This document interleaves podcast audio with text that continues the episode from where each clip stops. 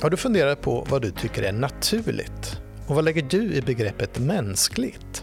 Ja, de här två begreppen, naturligt och mänskligt, är två kärnbegrepp i den forskning som professor Cecilia Åsberg bedriver vid institutionen för tema vid Linköpings universitet.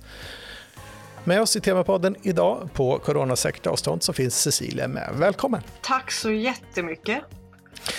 Alla säger ju Cissi, så vi säger det här också tycker jag i så fall. Då. Cissi, om man tar, tittar på ditt visitkort så står det att du är professor i genus, natur och kultur. Men vad är egentligen som du forskar om?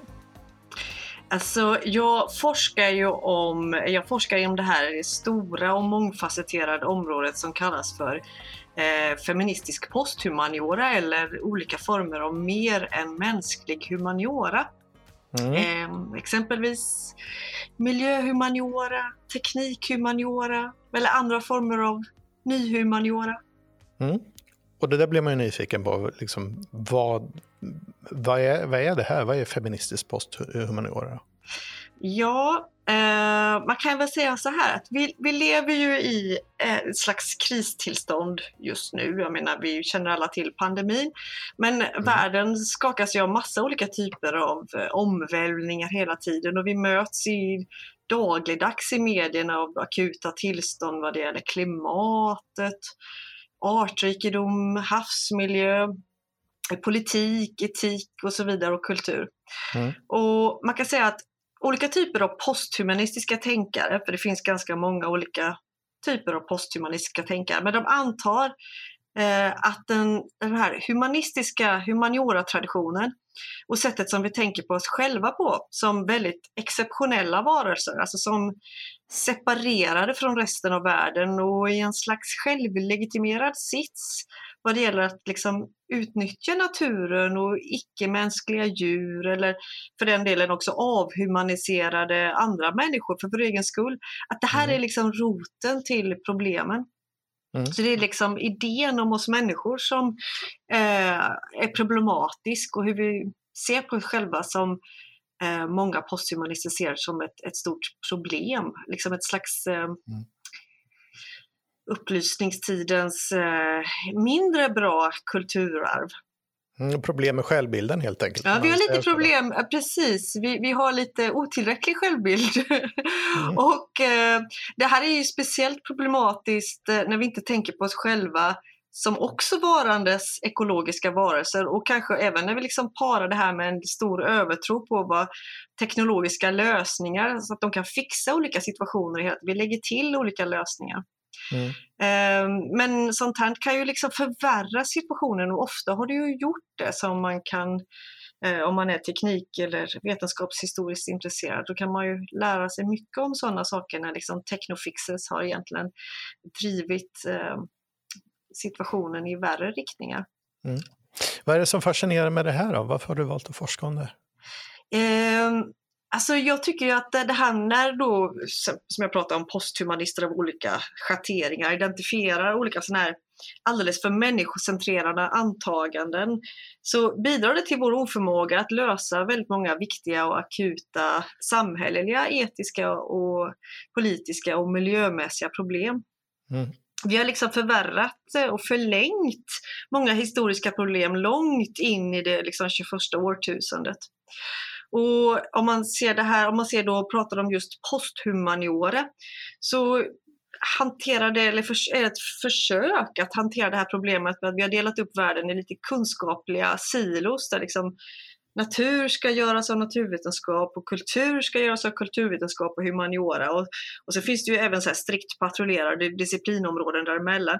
Men allt det här mm. bidrar till en slags oförmåga att lösa svåra, väldigt kniviga problem i en värld som faktiskt är mer än mänsklig. Alltså den innefattar det vi kallar för natur och miljö, djur och teknik.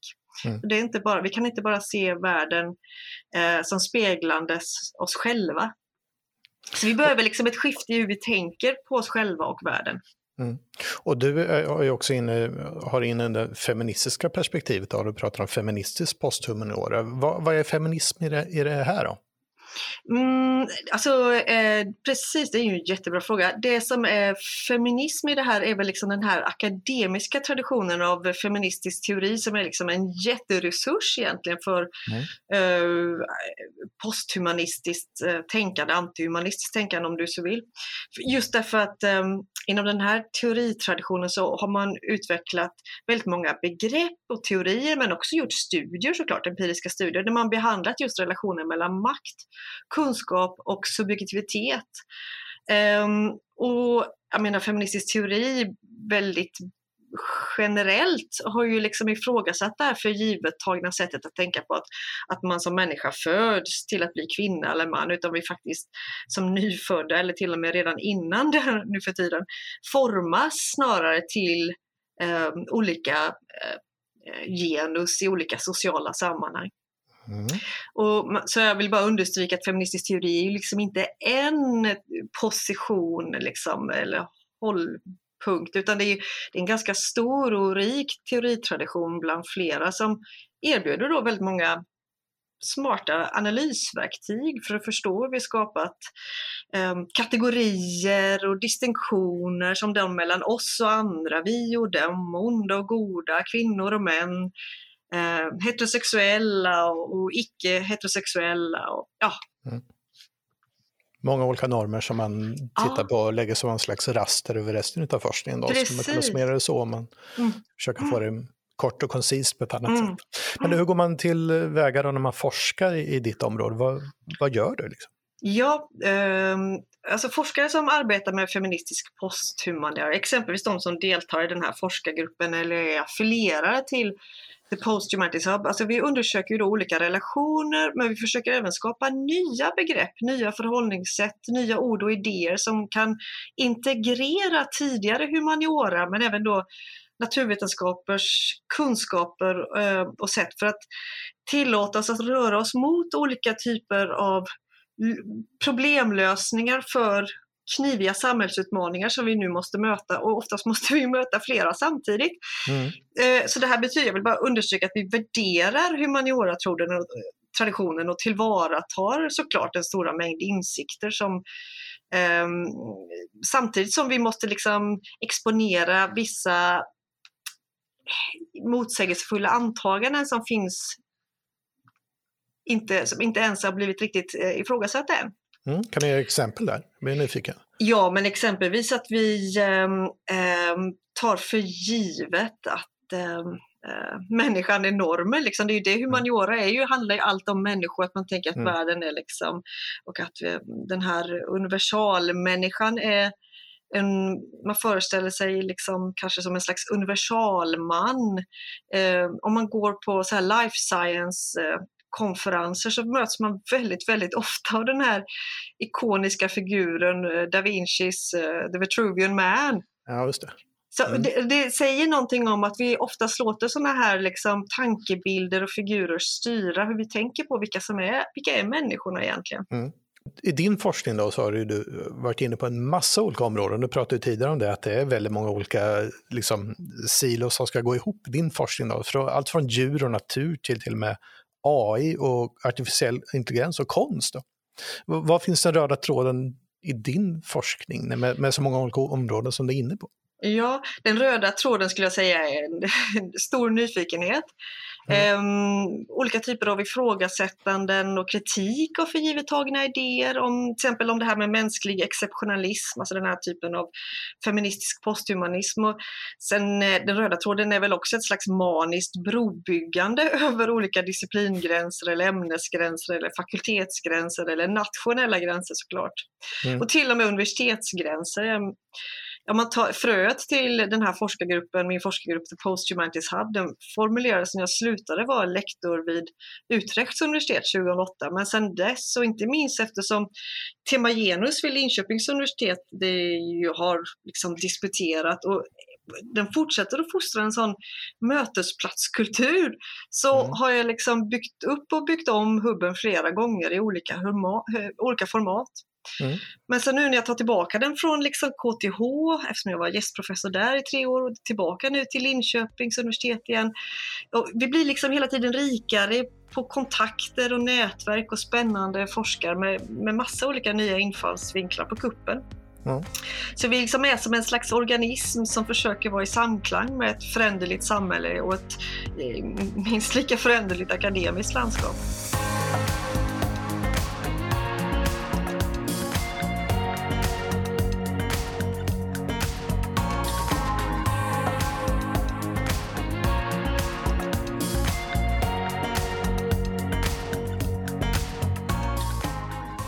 Man ska titta lite mer konkret på eh, projekt som du har jobbat med under de senaste åren här till exempel, då, så har du ett projekt som jag blir intresserad av som heter Checking in with deep time. Berätta om det här, vad, vad har ni gjort i det här projektet? Det här är ett jättekul projekt. Det är jag tillsammans med en arkeolog och kultur eh, kulturarvs naturarvsforskare som heter Kristina Fredengren som har det här tillsammans. Mm. Eh, och vi undersöker tid, tid eh, på plats. vi använder helt mm. enkelt tidsfilosofi för att göra ett par djupa fallstudier av olika platsers förmåga att fungera faktiskt som klockor, att sätta tidsgränser. Vi har okay. exempelvis studerat eh, nationell kulturarvspolicy kring tid, till exempel hur, ska, hur länge ska olika föremål förvaras på museer och det är ju för evigheten som vi, vi har studerat där. Vi har gjort intervjuer och så vidare. Mm. Men även pratat med på kommunal nivå. Um, Eh, till exempel på Linköpings kommun där man jobbar och planerar bebyggelsen utifrån olika tidshorisonter. Kan vara allt från 50 år till 100 år. Eh, men eh, när vi pratade med kommunfolk här i Linköping så fick vi också lära oss någonting som var oerhört fascinerande. Alltså att man också modifierar tiden på olika vis. Mm. Vi blev jättefascinerade när vi hörde om hur man åldrar ekar till exempel i Tinnerö Alltså försöker göra dem gamla i förtid. Mm, just det. Mm. Och det gör man ju för att skapa ett, ett bättre boende, habitat för, som är viktigt för insekter och för en hållbar framtid på en plats som också är, har varit liksom rikt förgiftad av eh, militär och skytteövningar. Mm. Så, så, det är otroligt spännande hur man kan rehabilitera kanske oväntade platser och göra dem eh, till ekolog, ekologiska rum för, för nytt liv. Och det är ganska fascinerande att man ger sig på ekan och ger dem lite stryk för att ja. få dem åldras lite snabbare, ja. kortfattat. Ja men precis. Eh, och ja, bara för att nämna ett annat projekt också som har lite med det här att göra, som ett annat havshumanioraprojekt, Där var det, är det ju även så att eh, man sänkte ju efter andra världskriget, efter bägge världskrigen men speciellt efter på 50-talet efter, och 60-talet efter andra världskriget, skepp med kemiska stridsmedel med senapsgas exempelvis i svenska kuster. Och även där liksom så har ju fiskar och alger och bakterier tagit sin hemvist liksom, och äter de här gifterna. Mm. Eh, men om man ska gå tillbaka till ehm, Checking with Deep Time-projektet så är en av de viktigaste uppgifterna i det här projektet att försöka tänka hur vi idag kan bli bättre då förmödrar och förfäder till framtida generationer.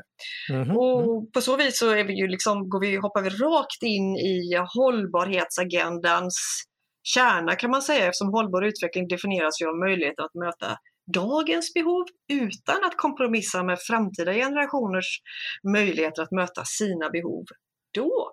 Mm. Och där har vi liksom fallstuderat Tekniska verken och den här skräpekonomin som cirkulerar kring Gärstaverken här i Linköping. För Jaha. vårt avfall här i Linköping, det som jag slänger i min soptunna, eh, har ju blivit en del av en vinstdrivande och värdefull råvara som man till och med importerar och det skeppas skräp hit från andra länder, från till exempel England och det förbränns ju då i Gärstaverkens de här stora jätteeffektiva förbränningsugnarna. Mm. Och vi får ju på så vis värme och energi i våra hus i Linköping. Eh, och det är ju helt klart så att bränna skräpet är ju långt mer så att säga miljösmart än att gräva ner det som vi gjorde för inte så länge sedan i det här området.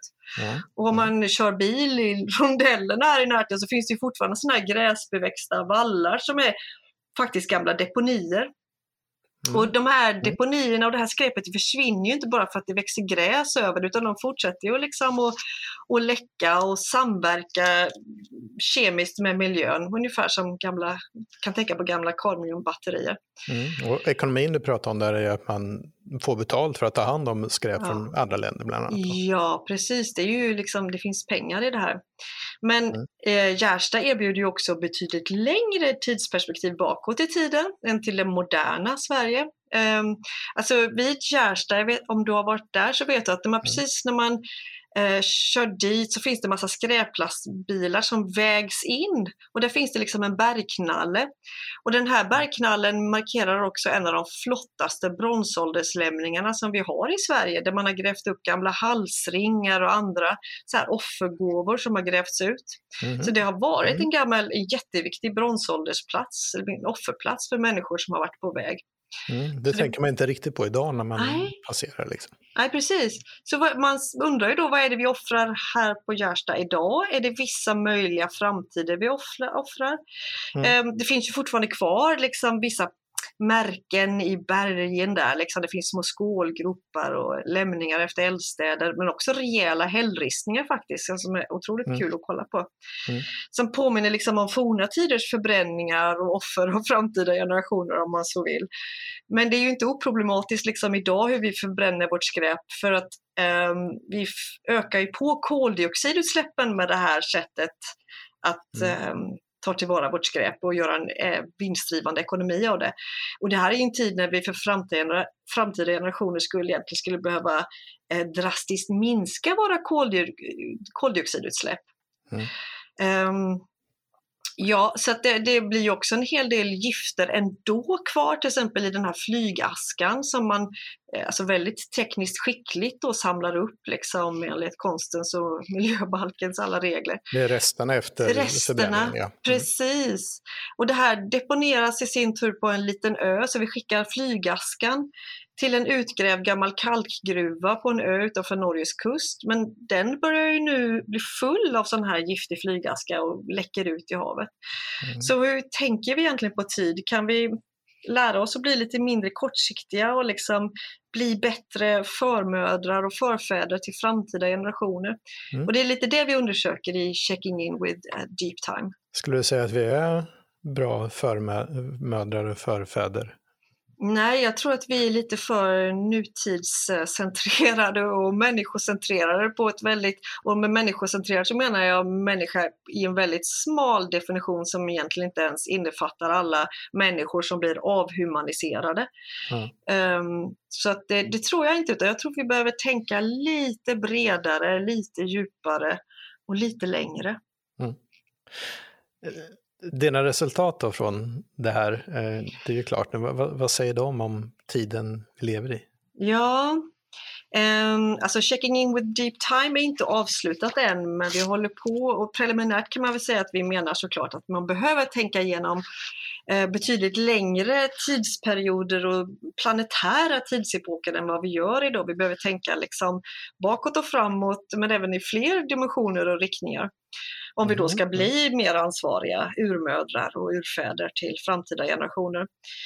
Ehm, och vi behöver utveckla ett mer etiskt förhållningssätt till de här, de här framtida andra, även om vi inte vet ens vilka de är, för de kanske inte ens är så mänskliga, eller de kanske inte skulle te sig så mänskliga för oss nu. Mm. Eh, men vi måste ändå kunna veta, eller försöka agera på sätt som visar en slags hänsyn ehm, till dem. För de ärver ju liksom oss, de ärver hela vårt antropocen-kulturarv liksom med uttjänta oljeriggar, plaster i haven och eh, delvis ödelagda ekologier. Men sen ska du inte tro att jag är jättepessimistisk för det har ju visat sig att det kan ju frodas, där man tror att det är ödelagt liksom, så kan det frodas allt möjligt på, i, i mörka platser. Mm. Ehm, I ett annat projekt, om jag får berätta det, om det, Det går bra. Ehm, så handlar det mer om hav och kust. Och ofta så liksom vävs olika projekt in i varandra ehm, när vi håller på med den här typen av forskning i den här gruppen.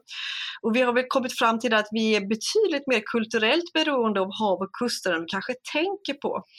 Alltså vi använder ju till exempel sjögräs och alger i mycket vi äter. Ehm, det är ju öl, alltså att öl skummar är ju för att man tillsätter liksom eh, komponenter från sjögräs till exempel. Mm. En hel del av vardagskosten utan att vi ens vet om det. Mm. Men det skulle kunna vara en mycket, mer, en mycket större del av vår vardagskost. Um, för kell på tång är någonting som vi överhuvudtaget menar vi måste liksom, uh, uppmärksamma. De är ju en nödvändig tillflyktsort för en väldig massa väsentliga arter som inte noterar så ofta. Um, mm. Som uh, alltså de här alger, små alger, små räkor, små fiskyngel och så vidare. Och de är ju, så de är en viktig tillflyktsort för um, massa arter. Uh, mm. De lagrar koldioxid i haven, producerar syre. Och det här med att gömma små fiskyngel är inte så dumt liksom nu när de, vi har liksom fiskat ur haven så mycket. Mm. Um, att det, de behöver ha en tillflyktsort. Och, ehm, och musslor, ostron och alla andra som bor i området av olika tångruskor längs eh, kusterna, eh, de, är, de fungerar ju själva som en slags naturliga miljöingenjörer. De rensar vattnet och eh, de gömmer de här små klimatflyktingarna från eh, det att havstemperaturen har blivit så varma att eh, arterna flyttar på sig.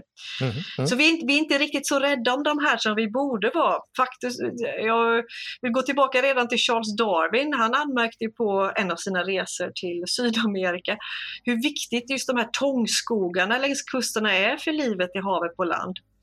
Och om de förloras så förlorar vi rejält. Vi ska alltså fundera mer på, på alger och tång nästa sommar när vi går och badar, eller? Jajamän, det tycker mm. jag. Uppskatta de här små varelserna som eh, möjliggör oss själva som ekologiska varelser. Ja, det låter som att din forskning har lett till att det finns en eh, smartare och mer hållbar väg för oss alla att gå. Tack så mycket Cecilia Åsberg som är professor vid Tema Genus för att du kom hit och berättade om din forskning. Du har precis lyssnat på det tionde avsnittet av Temapodden och om du som har lyssnat har synpunkter eller tankar om det du precis har hört så kan du mejla dem till temapodden liv.se. Vill du lyssna på fler poddar från Linköpings universitet så finns ett gäng att hitta på adressen liu.se podcast. Jag heter Per Wismanebell och Temapodden är snart tillbaka med fler avsnitt. Vi hörs då.